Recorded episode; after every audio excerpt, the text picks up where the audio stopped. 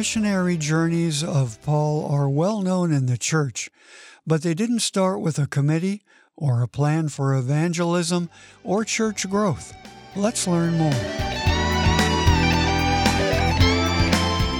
the book of Acts. And we have been in the book of Acts for a little while, and we'll be in it for a little while. And the book of Acts is it's a history of the early church. Uh, a guy named Luke, the Holy Spirit inspired this guy to write the book of Acts, and he's a historian, and he is very meticulous in his fact keeping, and he's so meticulous, in fact, that he's considered by some to be one of the preeminent historians of this period. Outside of Christian, non Christian, secular, he is an incredible historian in the way that he brings the detail to the stories, detail that has been checked out archaeologically. People have gone back, they've looked at this stuff, and they've seen that the people, places, times, and events that Luke talks about are verified over and over and over again, which is important and you know, I do this from time to time and remind you this is not a legend book. This is the scripture is not about Paul Bunyan making the Grand Canyon with Babe the Blue Ox, okay? It is not legendary. This is true. This is real. Jesus Christ is real. He is God. He rose from the dead. These are real things that really, really happened.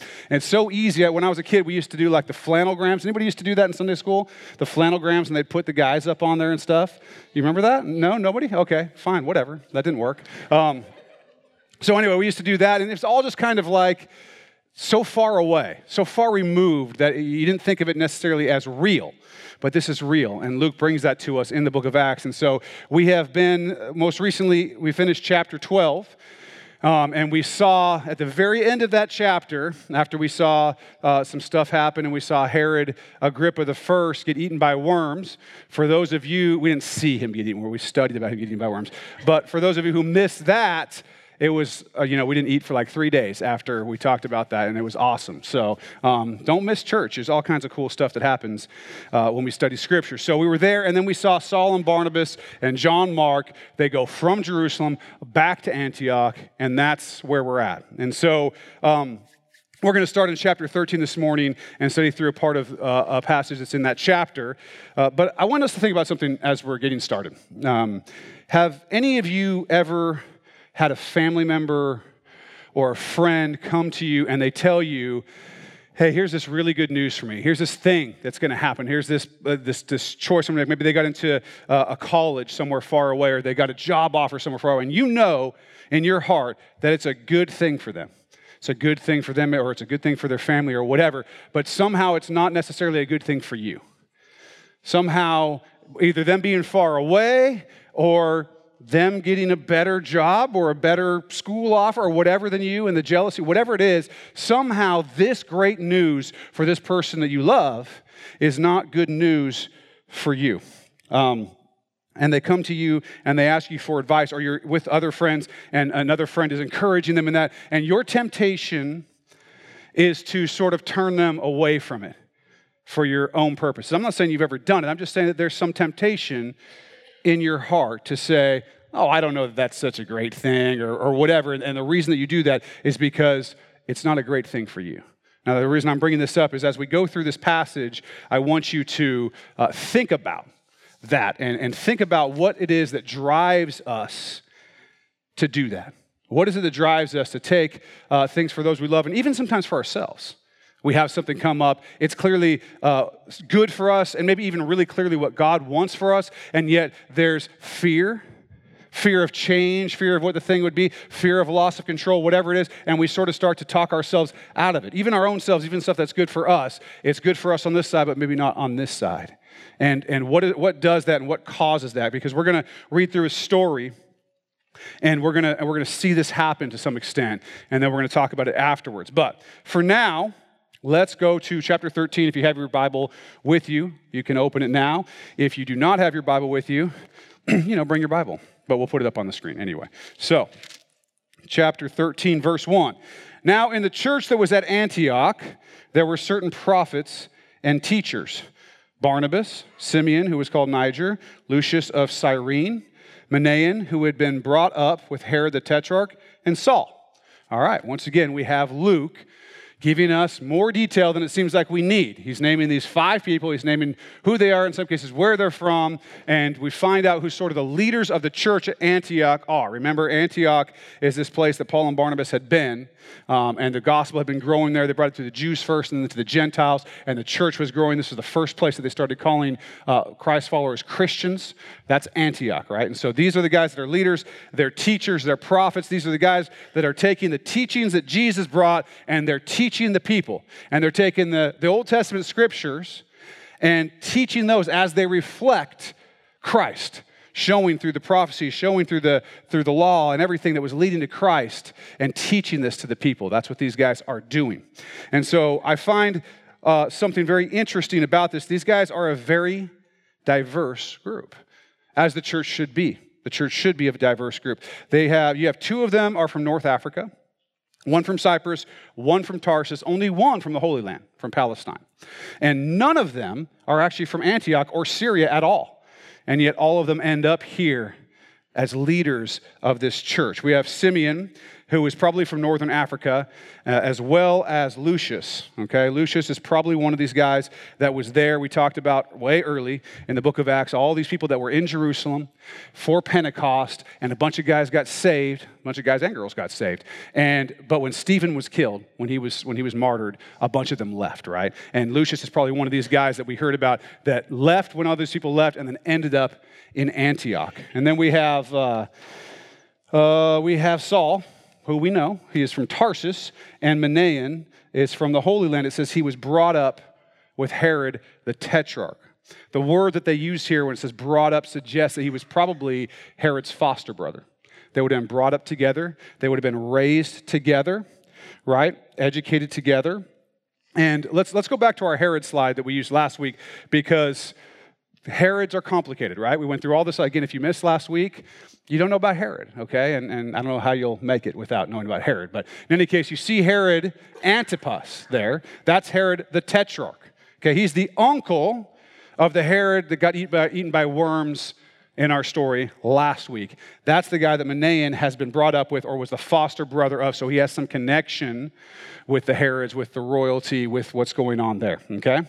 Um, all right, let's look at the next couple of verses here, two and three. It says, as they ministered to the Lord and fasted, the Holy Spirit said, Now separate to me Barnabas and Saul for the work to which I have called them. Then, having fasted and prayed and laid hands on them, they sent them away. So we have Barnabas and Saul being separated. And how do we learn this from the Holy Spirit? These guys are fasting and ministering the Lord. They're basically fasting, praying, worshiping. Fasting, praying, worshiping, and the Holy Spirit prophesies to them. Okay? And so it's probably through one of these guys that says they were teachers and prophets. One of these guys probably brought the word of the Holy Spirit there. But what you'll notice they're not doing, they're not necessarily having a strategic planning session. Instead, what they're doing is they're saying, Lord, what do you want us to do? What do you want us to do? And if we'll do that, if we'll seek the Lord, fast, pray, worship, it's in that context where the Lord will reveal to us what we ought to do. I have seen, and you have probably seen, those who, in the name of wanting to do things for the Lord, have come up with their own ideas, planned them out, had a strategy, and then tried to do that thing, and it's failed because it wasn't of the Lord. It wasn't of the Lord. The way to know that what you want to do is of the Lord is through this process pray, worship, fast, seek Him out, and He'll tell you. Or, and there's nothing wrong with planning, there's nothing wrong with being strategic.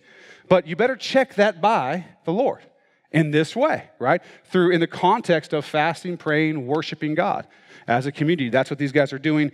And he sets aside Paul and Barnabas, Saul and Barnabas, okay, um, for a missionary journey. We're going to go on a missionary journey. And this is not a quick trip to Portland. This missionary journey, this, this first one that Paul goes on here, probably takes one to two years. One to two years, he's going to be gone from about 47 to 48 AD is the context for this missionary journey that Paul's going to be on. All right, so it says that they laid hands on them, right? It says that the Holy Spirit told them that, and then they're fasting and praying again and laying hands on them to send them away. So what you see is They're looking for the Holy Spirit to, to guide them. The Holy Spirit guides them. Then, when they've been guided, then they fast and pray and lay on hands, okay? So, what they're doing is, with the laying out of hands, you may have seen that before, like earlier today, right? When we set somebody aside for the ministry, we do that by laying on hands and praying for that person. And these guys did the same thing. And in the fasting and the praying, what they're doing is saying, okay, Lord, now you've told us what they're supposed to do. Now we've got to pray for the power and the strength and the ability for them to do it and to stick with it. And so that's what they're doing. They, okay, now we know what the Lord wants. Now we pray for the ability to do it. And this is the pattern. Okay? We talked about prescriptive versus descriptive. Things that are just describing what happened versus things that are prescribing how we should act. This is a model for seeking the will of the Lord, learning the will of the Lord, and then praying for empowerment to go do the will of the Lord. And that's the pattern that we have here at this church, and that's the pattern of the church since the beginning. And so now you know. That's how we do things, and that's how they do things. Let's look at verse 4. It says, So being sent out by the Holy Spirit, they went down to Seleucia, and from there they sailed to Cyprus. All right. So um, once again, we see that it's the Holy Spirit that sent them out. It's very important.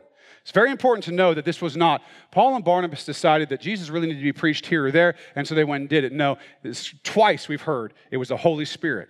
He's emphasized it. The Holy Spirit sent these guys. This was the work of God through the Holy Spirit sending these guys. Okay?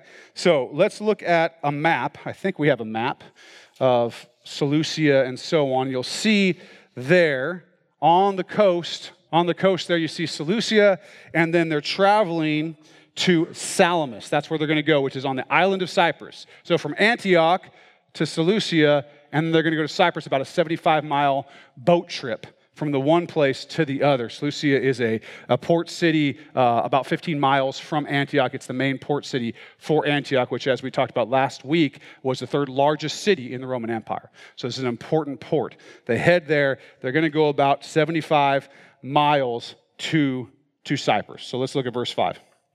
And when they arrived in Salamis, they preached the word of God in the synagogues of the Jews.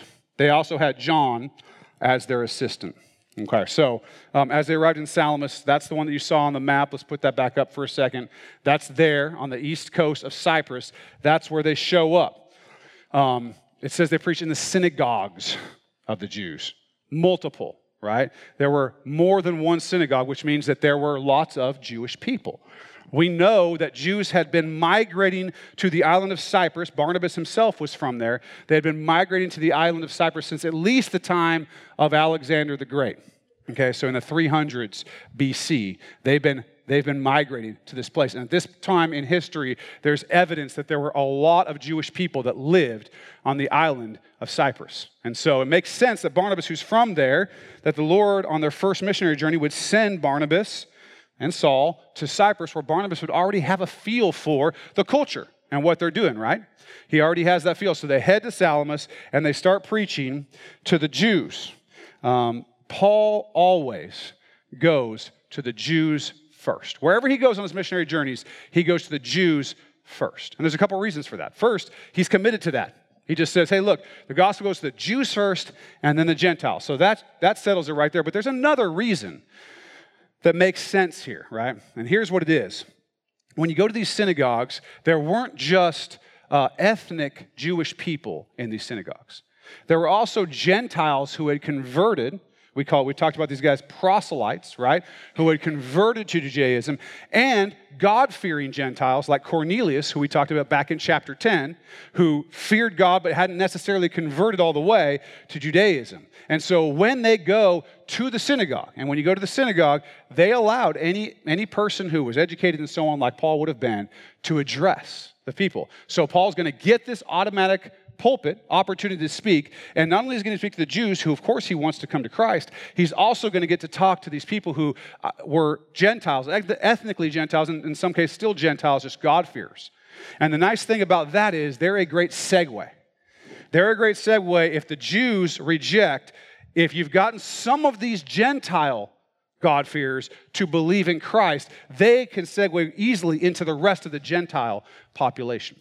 So it made sense for him to go to those Jew and Gentile, God-fearer, proselyte, and so on, who already understood the scripture because it's so easy to point to Jesus from the scripture, so that then those would get saved and then he could go to the Gentiles. So that's a pattern we'll see over and over and over again as we go through Acts. That's how Paul does his thing, okay? Now, um, let's look at the, it also says that John, by the way, was their assistant. This John, I don't know why he has to go call him Mark sometimes and John sometimes and John Mark sometimes. It's John Mark, the guy who wrote Mark, right? The Holy Spirit inspired him to write the Gospel of Mark much later on. Now he's much younger and he's assisting Paul and Barnabas in their mission. Let's look at the next verse here. Verse 13, 6. Okay. Now, when they had gone through the island to Paphos, they found a certain sorcerer, a false prophet, a Jew whose name was Bar Jesus all right, so map again. We go through the island from the east coast to the west coast. Now, some of you might be saying, wait a second, what happened in that first city? Well, let me tell you, we, we don't know. We don't know what happened.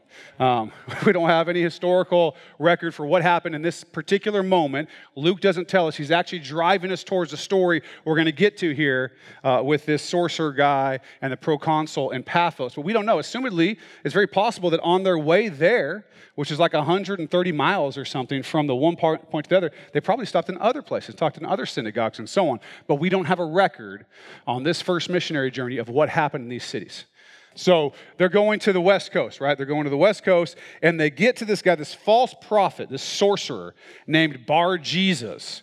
Um, this has nothing to do with Jesus of Nazareth, our Jesus. Bar, in this case, is a word that means son of.